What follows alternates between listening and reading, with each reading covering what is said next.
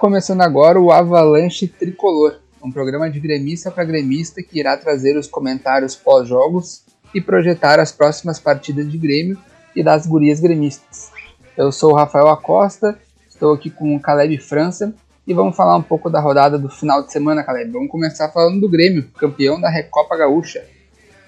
É, Grêmio campeão da Recopa, né? Uh, claro, primeiro um olá para todo mundo que está nos acompanhando nesse Avalanche Tricolor. E é sempre um prazer estar contigo aí, Rafa. Tamo junto. É, o Grêmio não, não teve muita dificuldade, né? Também pegou o Santa Cruz, que está na terceira divisão do futebol gaúcho. Santa Cruz, que foi campeão da Copa da, Copa da Federação Gaúcha né, em 2020, pegou o Grêmio, campeão gaúcho de 2020, e fizeram agora a Recopa Gaúcha. O Grêmio no passado também jogou a Recopa Gaúcha contra o Pelotas, acabou perdendo nos pênaltis, e agora, né, com mais facilidade, com uma certa facilidade, acabou passando pelo Santa Cruz, que no primeiro tempo ainda resistiu ao Grêmio, mas no segundo tempo não, não teve como segurar, né? Mesmo que seja um time reserva do Grêmio, o Grêmio passou por cima do Santa Cruz. É, o Santa Cruz a gente pode ficar de olho aí, né, em algumas peças, são peças que, que para a terceira divisão gaúcha certamente vão desempenhar. Uh, eu acredito muito assim na figura do William Campos, que é o técnico do Santa Cruz, e na figura do presidente do Santa Cruz também, né? Que, que para quem lembrar, o presidente do Santa Cruz é o Rec. Eu não me lembro agora se é Luciano Rec ou Cláudio Rec. Eu tô, tô, vou, vou, buscar o nome dele depois com calma. Mas é aquela imagem icônica de alguns anos atrás, quando o Grêmio venceu o Santa Cruz, acho que por 5 a 0 ou 5 a 1 num campeonato gaúcho. Iago Rec, né? Tiago. Tiago Rec, isso. E, isso. E ele era aquele único torcedor, né, solitário, e o clube quase foi à falência e ninguém queria assumir a bronca, e ele se candidatou à presidência, assumiu a presidência do clube, reorganizou o clube, foi é, é, é, campeão da, da, da Copinha e entrou né, para disputar a Recopa Gaúcha contra o Grêmio e conseguiu a classificação também para a Copa do Brasil, que para um time de Santa Cruz é, é muito bom. A Avenida, ano passado, conseguiu isso também. E, e, e, o William Campos é filho do Beto Campos, né, técnico que faleceu aí há alguns anos e que foi campeão gaúcho em 2017. Mas o Grêmio, por óbvio, mesmo jogando com uma equipe bem descaracterizada, com jogadores oriundos da base, 90% do time é oriundo da base, o Grêmio conseguiu aí o triunfo e se sagrar campeão, bicampeão da Recopa Gaúcha. Com méritos, é verdade. Eu achei que podia, é, por exemplo, Uh, uh, o Everton acho que não precisava ter jogado. Eu começaria o jogo já com o, com o, o Jonathan Roberts desde o início. Para dar sequência, ele vinha mantendo é, bons, boas atuações, dava mais uma sequência como titular para ele, apesar dele ter feito gol, mas eu começaria diretamente com ele. Mas foi um, um título, acho que até esperado, né, Rafa? É, é, é com certeza. O Grêmio ele, ele valorizou né, a competição também, porque a projeção no início da semana era que o Grêmio fosse colocar a equipe de transição, né, sob, o comando do Thiago Gomes. Mas depois do jogo contra o Brasiliense, ficou definido, né, na, na coletiva pós-jogo, o Marcos Herman, né, diretor do Grêmio, falou que o Grêmio ia com, com uma força, né, não, não força máxima, mas não ia colocar o time de transição na final, relacionou todos os titulares, né, o banco, por exemplo, tinha Jeromel, Kahneman, Thiago Santos, Pierre, que acabou entrando até depois, e deu rodagem para a gurizada, né? Os gols ali para a gente anotar aqui também, Guilherme Azevedo primeiro abriu o placar, depois Léo Pereira ampliou e o Jonathan Robert acabou fechando, né? Como tu mesmo falou ali, um belo gol até do Jonathan Robert, mas uma, uma coisa para chamar atenção é a atuação do Fernando Henrique, né? Fernando Henrique acho que foi um dos destaques da, da partida, um, um meio campo que na base jogava mais como camisa 8, mais segundo volante, e agora no profissional tá jogando mais como camisa 5 mesmo, primeiro volante ali. E tem muita qualidade, muita qualidade com os dois pés, tem velocidade, é bom na marcação. É um menino que, se o Grêmio lapidar, tem tudo para num futuro muito próximo já tá no time profissional e já não, já não se justifica as escalações de Lucas Silva, por exemplo. Né? Tendo o Fernando Henrique Com e o Robson no banco, tem que dar mais chance para eles. É, não se justifica. Eu acho que o Lucas Silva é um bom reserva pro, pro Thiago Santos e ponto. Né? E é isso. É. E agora o Bobson e o, e o, Ferre, e o Fernando Henrique tem tudo para ser É, claro que a gente não pode estar tá comparando já agora, né?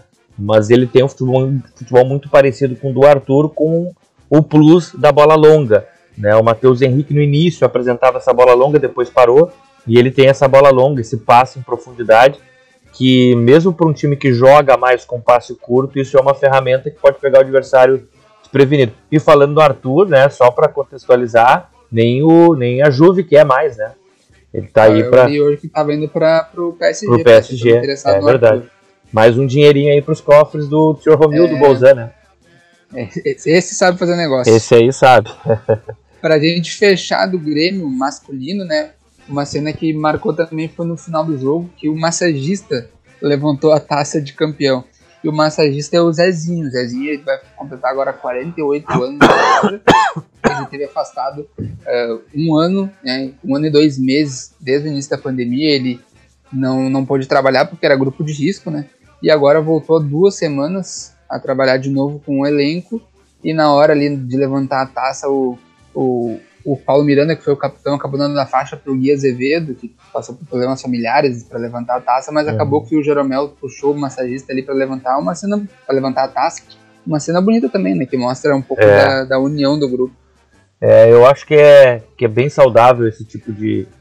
O Grêmio faz isso, né? O Grêmio fez isso com o Gabriel também, se não estou enganado, foi na, na Copa do Brasil, né? não me lembro foi Libertadores? Isso, na Copa do Brasil. Copa do Brasil, Não, né? na Copa do Brasil, é. ele, o Maicon e o, e o Groy. Isso. Eu só tenho... Eu, eu, eu vou ser um pouco chato assim, né?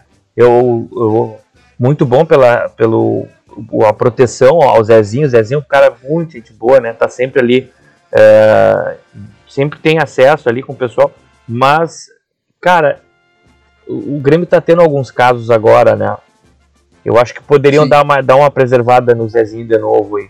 Pelo menos até é. dar uma acessada nesses novos casos aí, eu acho que seria saudável. Mas parabéns pro, pro Jeromel pela atitude, né? E também por saudar o grande Zezinho aí, conhecido de quase todo mundo dentro da, do, do antigo Olímpico, do Casarão, quanto agora da, da Arena, né?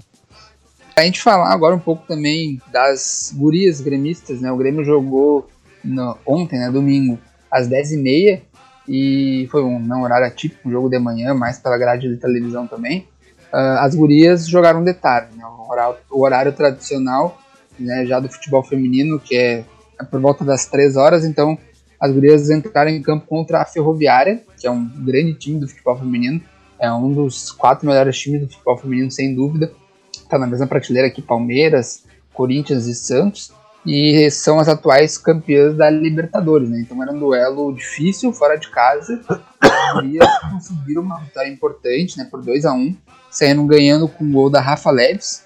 E depois o, o a Ferroviária acabou empatando com a Luana.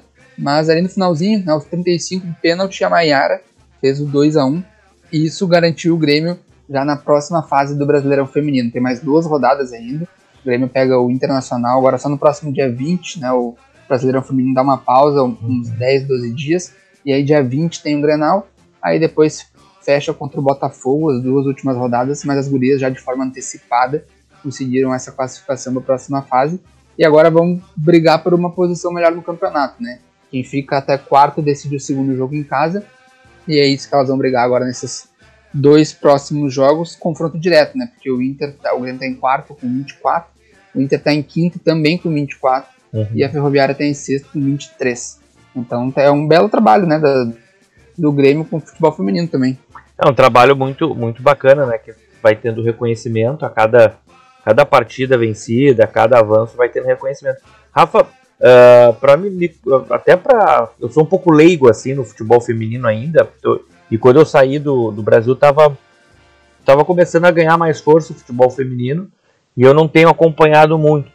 Só para eu entender, o regulamento do futebol feminino é parecido com o antigo Campeonato Brasileiro, então. O feminino, ele é um, lembra um pouco, né, da, a gente falou do antigo Campeonato Brasileiro. São 16 times, e aí desses 16, 8 se classificam. E aí desses 8 é feito quartas de final, né? O primeiro pegando o oitavo, o segundo pegando o sétimo, o terceiro pegando o sexto o quarto pegando o quinto. E aí os times se cruzam e vão daí até a final. Ano passado já já foi feita essa fase final nos estádios dos times mesmo, né? Por exemplo, o Grêmio masculino, né? O Grêmio joga na arena do Grêmio e as gurias jogam no estádio do Vieirão, ali no estádio de Cerâmica em Gravataí, por vezes também no CTL Dourado, em Eldorado. A, as gurias do Inter, né? Tem o Brasil, que é do masculino, e mas elas acabam jogando em Alvorada, então sempre acabam não jogando nos estádios principais. E aí a CBF querendo valorizar o futebol feminino, uh, já na temporada passada colocou então as fases finais nos estádios mesmo, né? Mas a primeira fase não. Então, a primeira fase eles jogam, as, as gurias jogam nos seus estádios né, do time feminino, mas aí a fase final sim já vai para os estádios grandes. Para a gente fechar então, vamos falar um pouco da semana, né? Projetar aí um pouco a semana. Uh, o Grêmio, agora o próximo jogo é só na quinta-feira. Grêmio e Brasiliense, né? Pela, pelo jogo de volta da terceira fase da Copa do Brasil. Da quinta-feira, dia 10, às 3h30. Vai ser de tarde, lá no estádio Boca do Jacaré, no Distrito Federal. Como o Grêmio ganhou por 2 a 0 o primeiro jogo aqui na Arena, pode perder por até um gol de diferença, né? 1 a 0 2 a 1 que garante né, a classificação. Se perder por dois gols de diferença, vai para os pênaltis. Lembrando que a Copa do Brasil não tem mais o gol fora. O Grêmio passa? Ah, passa. O, o, o brasiliense é esforçado, né? A tarefa é. mais difícil do meio de semana foi do Zé Love. Sozinho, foi. sendo marcado por Kahneman e Jeromel. É, podia ter um azar maior. podia ter um azar maior. Esse aí teve muito azar. Kahneman lesionado um ano e tal. O jogo que ele ia pegar o Grêmio, o Kahneman volta. Aí já era, não tinha o que fazer. Mas é o brasileiro. Fazer gol, ganhando, fazer gol recebendo o passe do Ganso Neymar é mais fácil, né? Ah, sim, é, daí eu faço também. o, o, com relação. Então, né? Hã? Fala. Não, pode falar. Não, com relação aí a passar ou não passar, eu acho que passa. A minha dúvida agora é a seguinte: Uh, o Grêmio tem um, um, jogo a menos pelo Campeonato Brasileiro, né? Ficou o Flamengo para trás. E aí tem que ver quem que o Grêmio vai enfrentar pelo Brasileiro na próxima rodada. Porque o discurso da direção é que o brasileiro é prioridade, né? Sim, sim. Né? É. O Thiago Nunes, nas entrevistas, ele sempre diz que não tem o porquê poupar se não for jogos importantes. Bom. Então, por exemplo, o Recopa Gaúcha, né, no time da terceira divisão do, do, em âmbito regional, não precisava né, colocar força máxima, o Grêmio já deveria ganhar natural, como ganhou mesmo com uma equipe abaixo.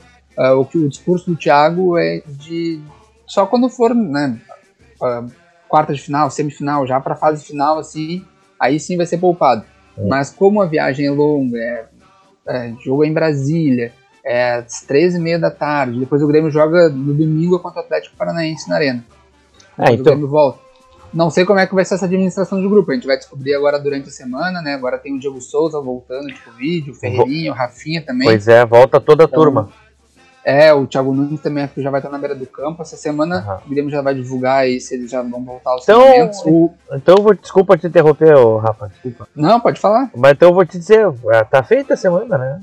Vai jogar, é. vai jogar contra o Brasileiro, o time que foi campeão da Recopa. Provavelmente com o Jonathan Roberts sem o Everton, né?